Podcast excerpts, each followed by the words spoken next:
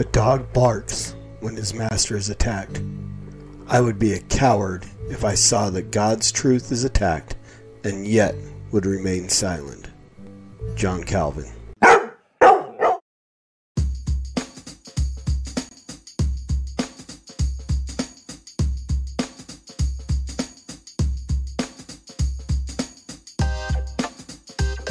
What do you think about that, huh? I can I can yes and amen just I'm shocked that I had never heard of this guy. I watched that video the first time and I ugly cried. What do think about that, huh?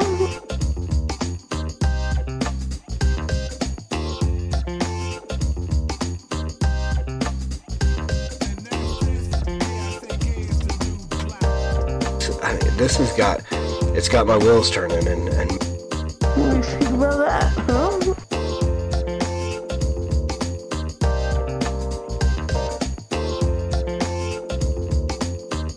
That's the Jesus that Mormons believe in. Dallas Jenkins. Is that the Jesus that you presented in this video in this TV series?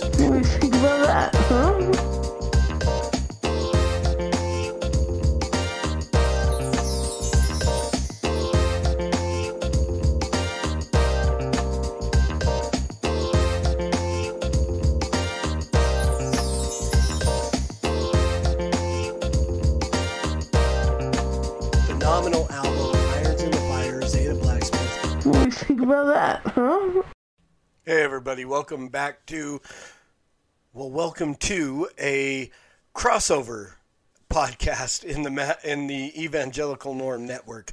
Um, this is uh, going to be unsolicited episode 50 and also the Master's Dog episode 94.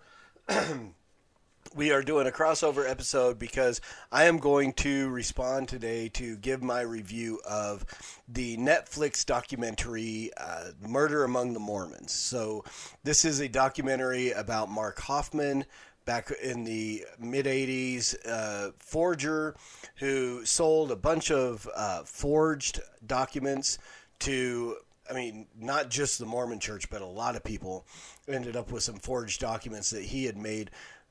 Potentially the most prolific uh, forger uh, known ever, ever known. Um, and so the reason why it's a, a kind of a dual episode here is because with um, the implications that this uh, situation had uh, upon the Mormon Church and the the theology and the doctrine and so on, uh, and then I was specifically asked by somebody to give my opinion on the the documentary. So I hadn't watched it yet.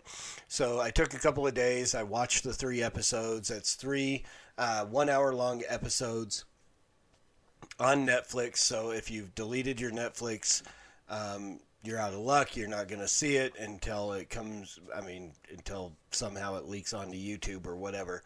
But uh, it is a Netflix documentary. It's an original documentary by Netflix. Interestingly enough, it was directed by the guy who directed Napoleon Dynamite and Nacho Libre, Jared Hess.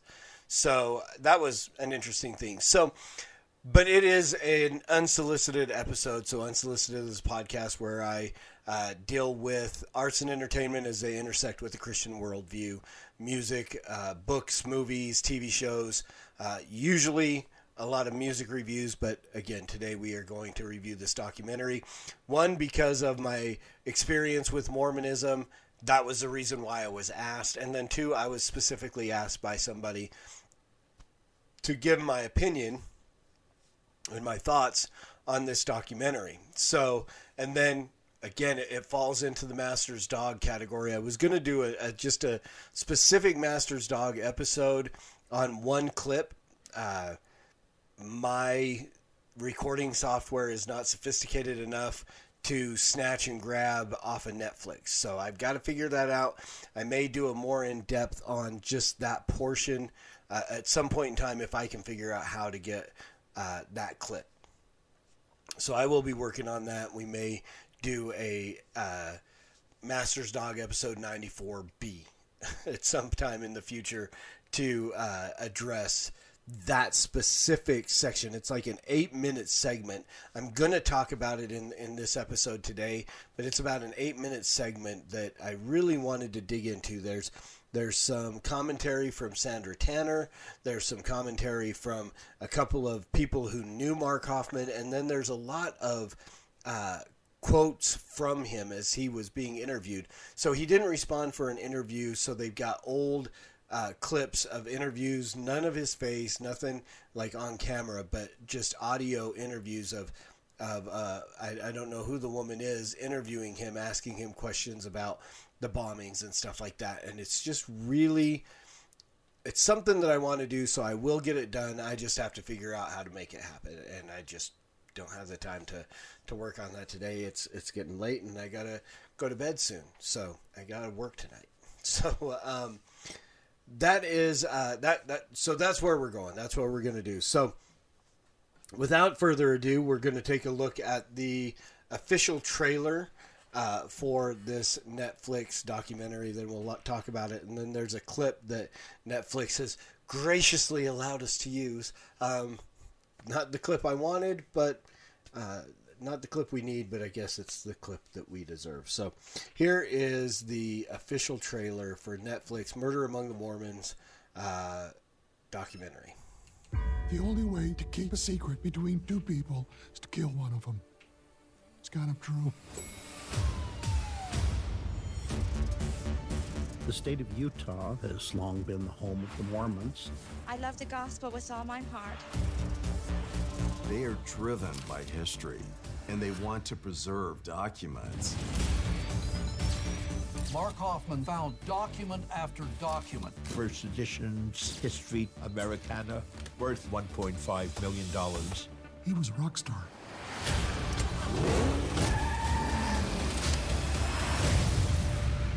Religion sometimes breeds amongst people some extremes. The first explosion ripped through a downtown office building, killing one man. The second explosion outside of a holiday home claimed another life. Panic began to ensue because two bombs suggest a serial killer. Then the shock came. There are very expensive documents in the automobile. This is an original? Yes, this is an original copy. The Salamander letter gave a far different story of the church's roots. Instead of God and angels, now it's salamanders and magic. Best material was potentially devastating. People who wanted to protect the church didn't want this document to come to light. There's a speculation the church was trying to acquire it in order to suppress it. Everyone's a suspect. What do you think about lying for the Lord? It just started snowballing. Machine guns, bombs. We all should have suspected. Secrets just can't be kept.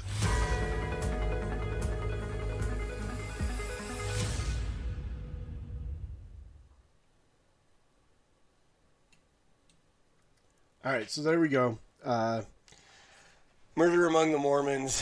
This is uh, let, us just break down the, the documentary itself. So, you know, a really well made documentary. I, I'm, I'm as far as documentaries go, I don't watch a whole lot of them. I'm not a huge fan. Uh, depending on what it is, I mean, I loved Calvinist and I loved uh, the American Gospels and Babies Are Murdered Here, and so I guess maybe I do like documentaries as long as it's something that I'm really interested in. But it was really well done. Um, there were a couple of places where it it felt like, especially like the ending of episode one ended with an insinuation. Now, I mean, I am an ex member of the LDS Church. I've got no love for Mormonism. I have no. Uh, you know, I, I would love to see the entire thing just burnt to the ground. I mean, structure, not literally, don't, okay, now.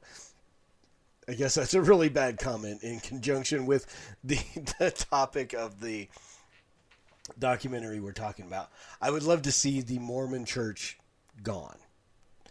Real, all the people, all the members realizing that they've been lied to and deceived the infrastructure, uh, the the organization, all of it just gone.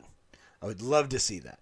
Um, you know, take all the amazing buildings that they built and church buildings and temples and stuff like that, and repurpose them for something. The temples are, are pointless. The ward houses and stake centers uh, can be used for tons of churches. I mean, if, if you could get everybody to leave the LDS church and become Christians, true Christians, Orthodox Christians, um, those church those buildings would be absolutely necessary, and they could be u- put to good use. So, that being said, it really the ending of episode one kind of left me with the feeling that they were trying to insinuate that somehow the church was involved in either the I don't know. It was just it was a real weird ending for me.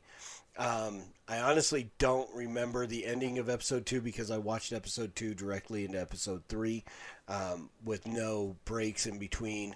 So they're, they're really the two kind of flowed together. I watched episode one the first night, went to bed, and then uh, watched the other two the next day. So they kind of flowed together episode three was I, I really felt like was the what um what I was most interested in because it kind of got into it got into the theology or lack thereof of Mark Hofmann and and just kind of some of the the motives and and things came out in that and uh so that was and that has that 8 minute clip that I was talking about that I want to do a further review on somewhere down the road, and, and we will. We'll just call it the Master's Dog episode 94B, even if we're you know up to episode 100. Um, we'll, we'll retrofit it into the uh, chronology of the Master's Dog podcast. But so that the third episode was the best episode for me. It really kind of broke down. It, it, got to talking about how Mark Hofmann had, at an early age, at like 14 years old, started to develop his his skill as a forger, but also had left the faith, uh, which many Mormons, when they do leave Mormonism, a lot of them do leave the faith and become atheists, which is Mark Hofmann apparently did as he spoke to, to people that he knew um, and people who knew him talked about him. And so it, it's interesting. That was the, the best episode for me. Uh, kind of episode two is really just kind of to builds the connects the the one and three really, and that's literally what number two does. But it, it, I honestly, again, I don't because I watched it. I should have I should have had a separation into three so I could kind of, but two just kind of ran into three for me, and so I don't remember all the kind of the the implications of two but one really kind of set the foundation of what he was doing. It talked about the salamander letter. It talked about uh, the other stuff, and then three kind of got into what his in purpose was, or what people. Uh, what's the word I'm looking for? Assume potentially his his uh, goal in this whole thing was. But there's another clip that I want to watch so we're going to take a look at this, the second clip that uh, that that Netflix has allowed us to use. This is off of YouTube as well, and so this is just uh, a random clip out of the. Um, I, I want to say it's it's from the first episode, I, I think. So we're gonna play this and, and just kind of give you a taste of what the documentary is about. What do you do with documents? They have the potential of destroying someone's faith.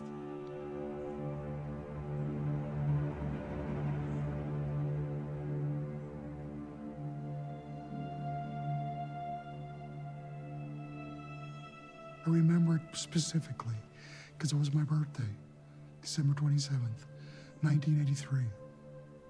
Mark said, Come here, I'm going to show you something that no one has seen. He takes out of his briefcase the salamander letter.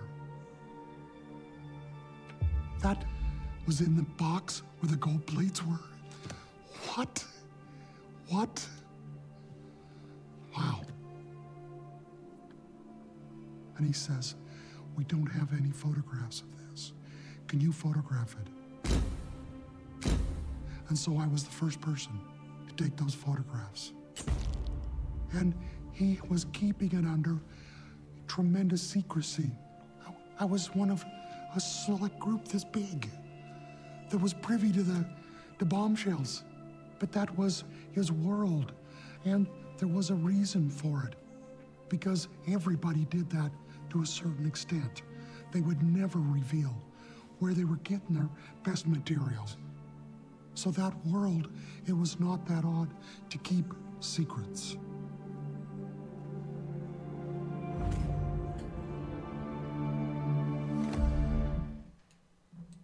All right, so there's just a, a little clip from the first episode about the salamander letter.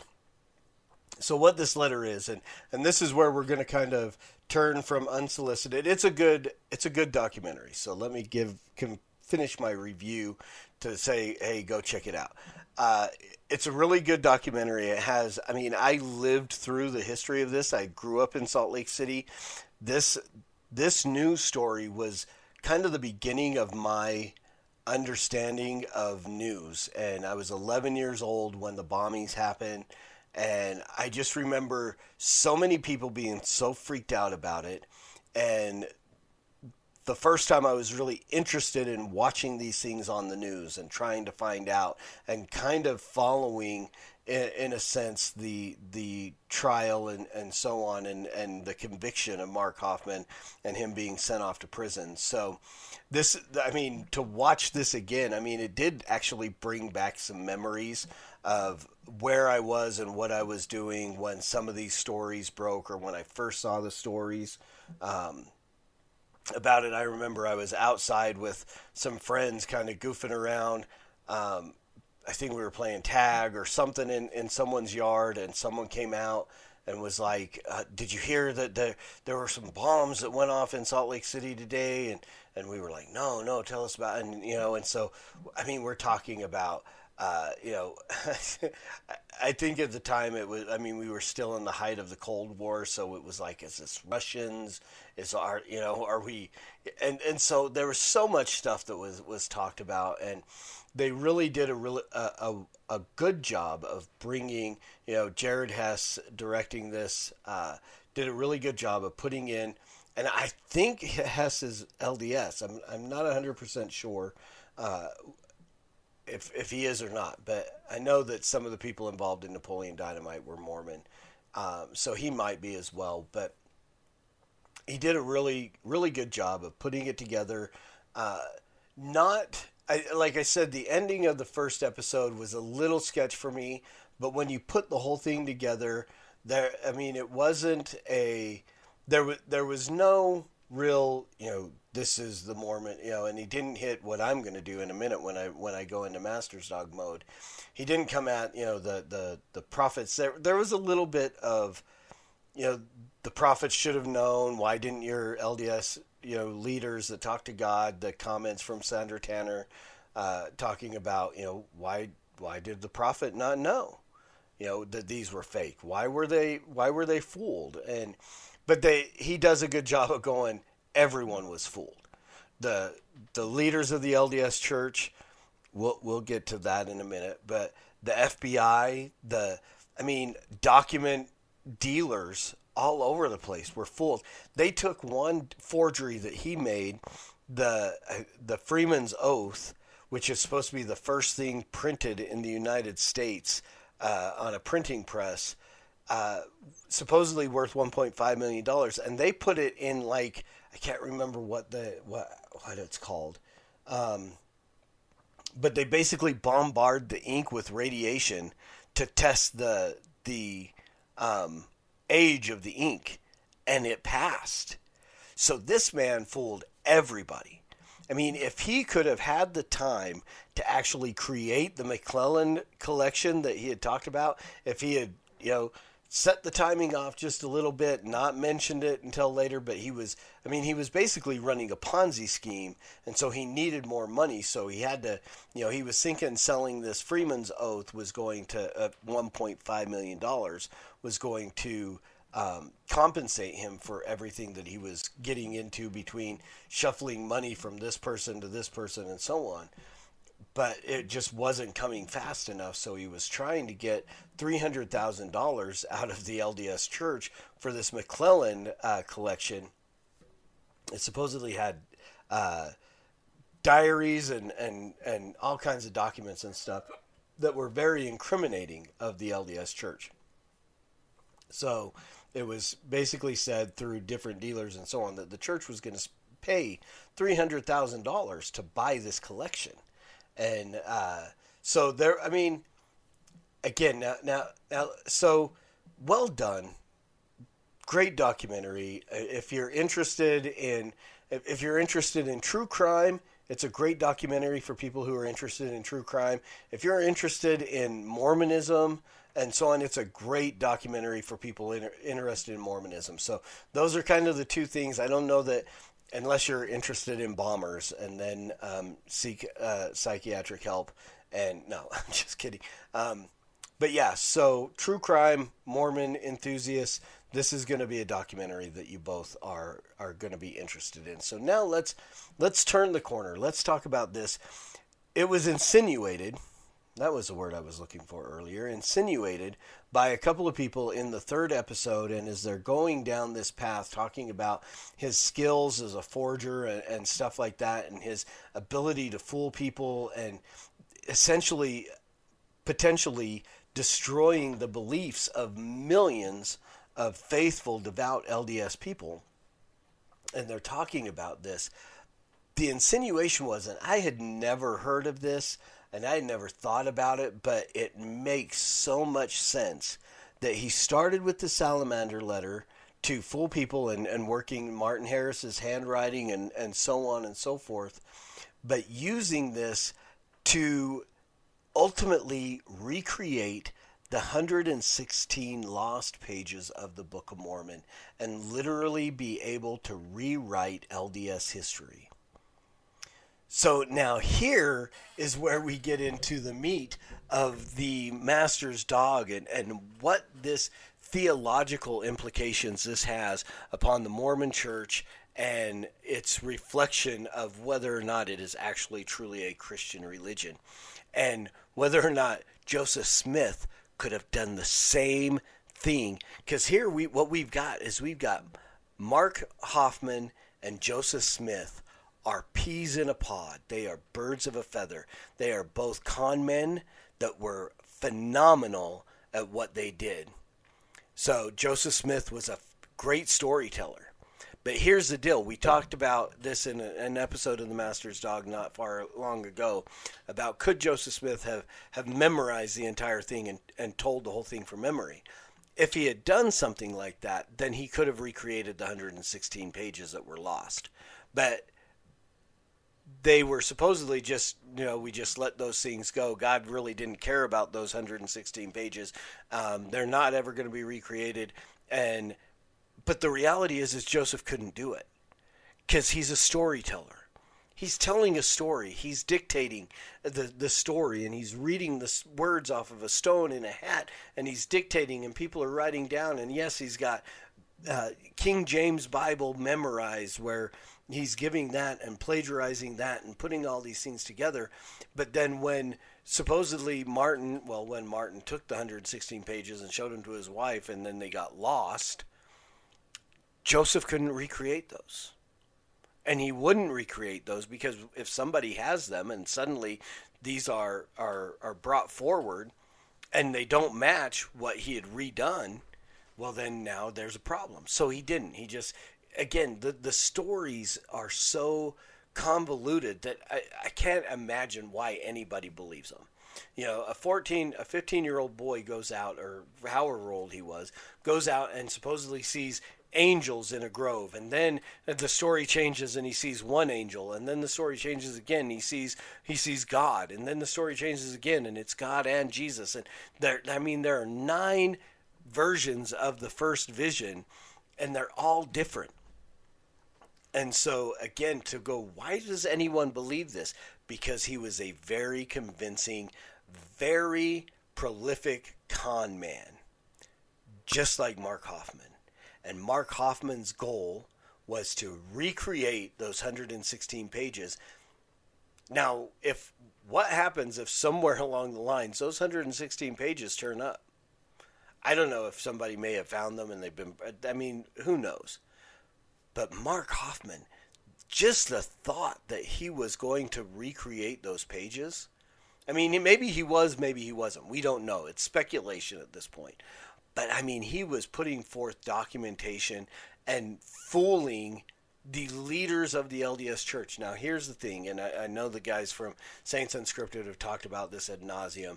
Well, they're just regular guys and they don't really know. But no, their leader claims to be the prophet. You have these statements about, you know, the 14 fundamentals of the prophet is that the prophet will never lead the people astray. Brigham Young said it would be impossible for the uh, prophet of the LDS Church to lead the people astray.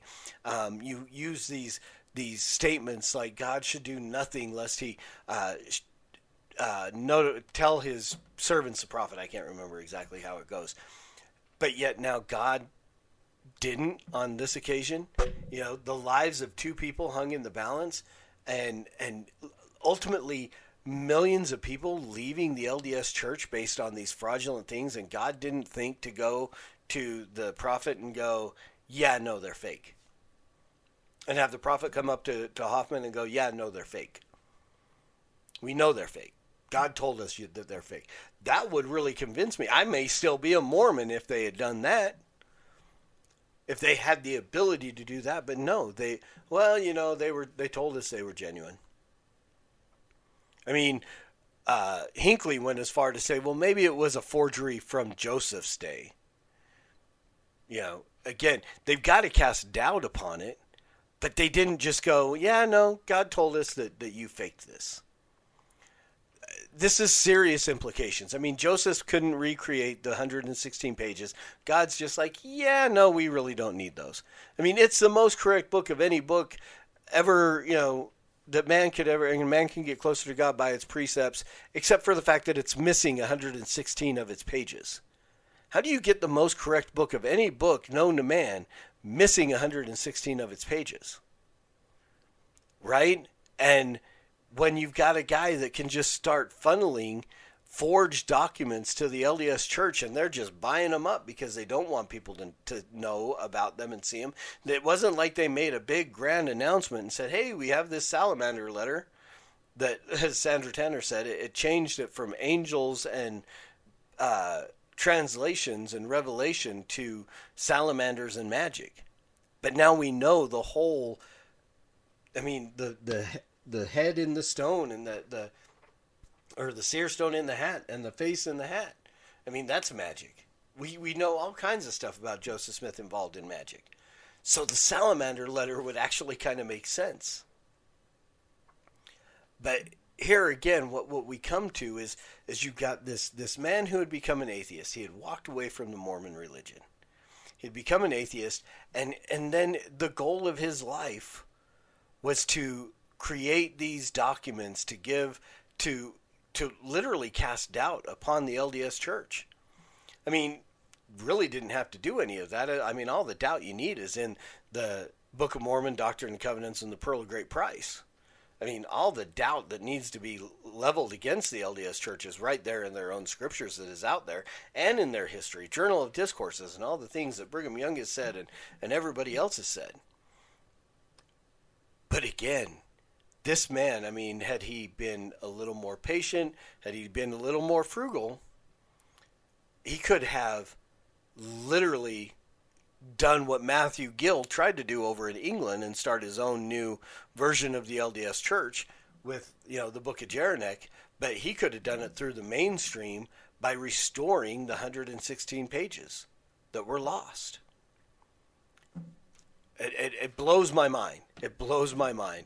And and again, whether or not that was his intention, I mean, he's never going to say anything like that. He's never going to make that known. I mean, he's still, as far as I know, he's still alive in prison. I should ask my cousin Matt if he's if he's dead yet. Um, I mean, he's he's getting up there in in the years. I mean, this was '85, so literally um, 30 some years ago. If he was in his 30s, he said, well, he could be around for a while.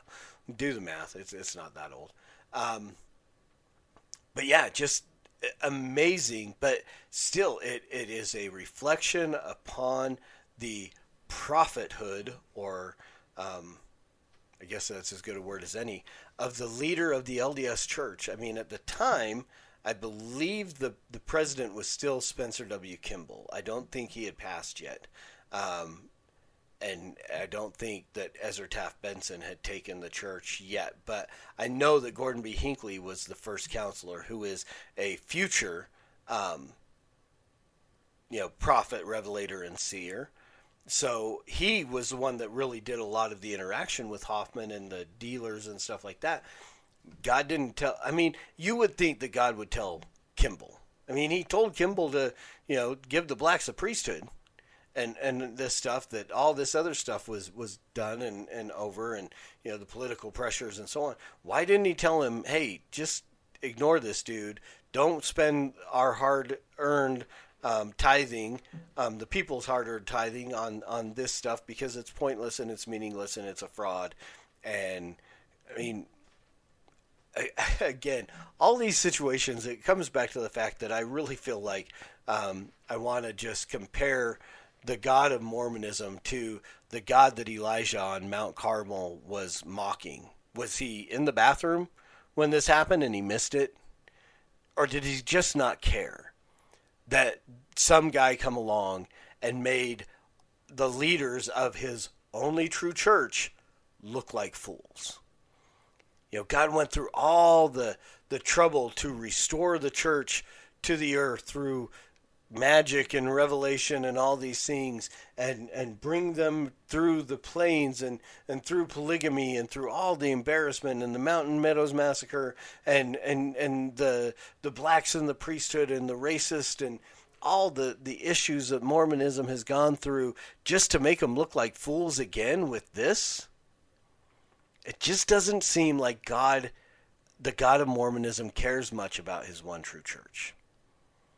So with all of that, that's um, I'm going to finish it. We're we're at 32 minutes now, so I don't want to get too uh, too deep into the time restrictions, and I want to get this uploaded before I go to bed. So uh, I hope you found this helpful. If you have any questions, comments, snide remarks, go ahead and leave them in, in the comments down below. While you're leaving comments, go ahead and hit subscribe if you liked this review.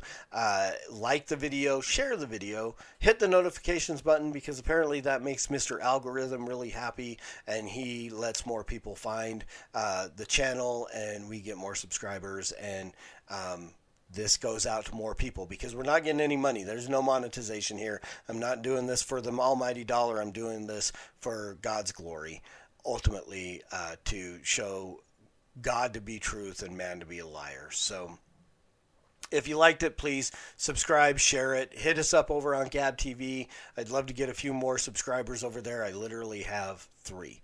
Three subscribers on Gab TV. We're, we're pushing 140 over here on YouTube, and then I get you know the um, sorry notifications on the uh, on the on the Facebook over here, um, and so and I've got you know you can follow me on Twitter at the Master's Dog or at the Evangelical Norm, uh, Norm Dunham on Facebook.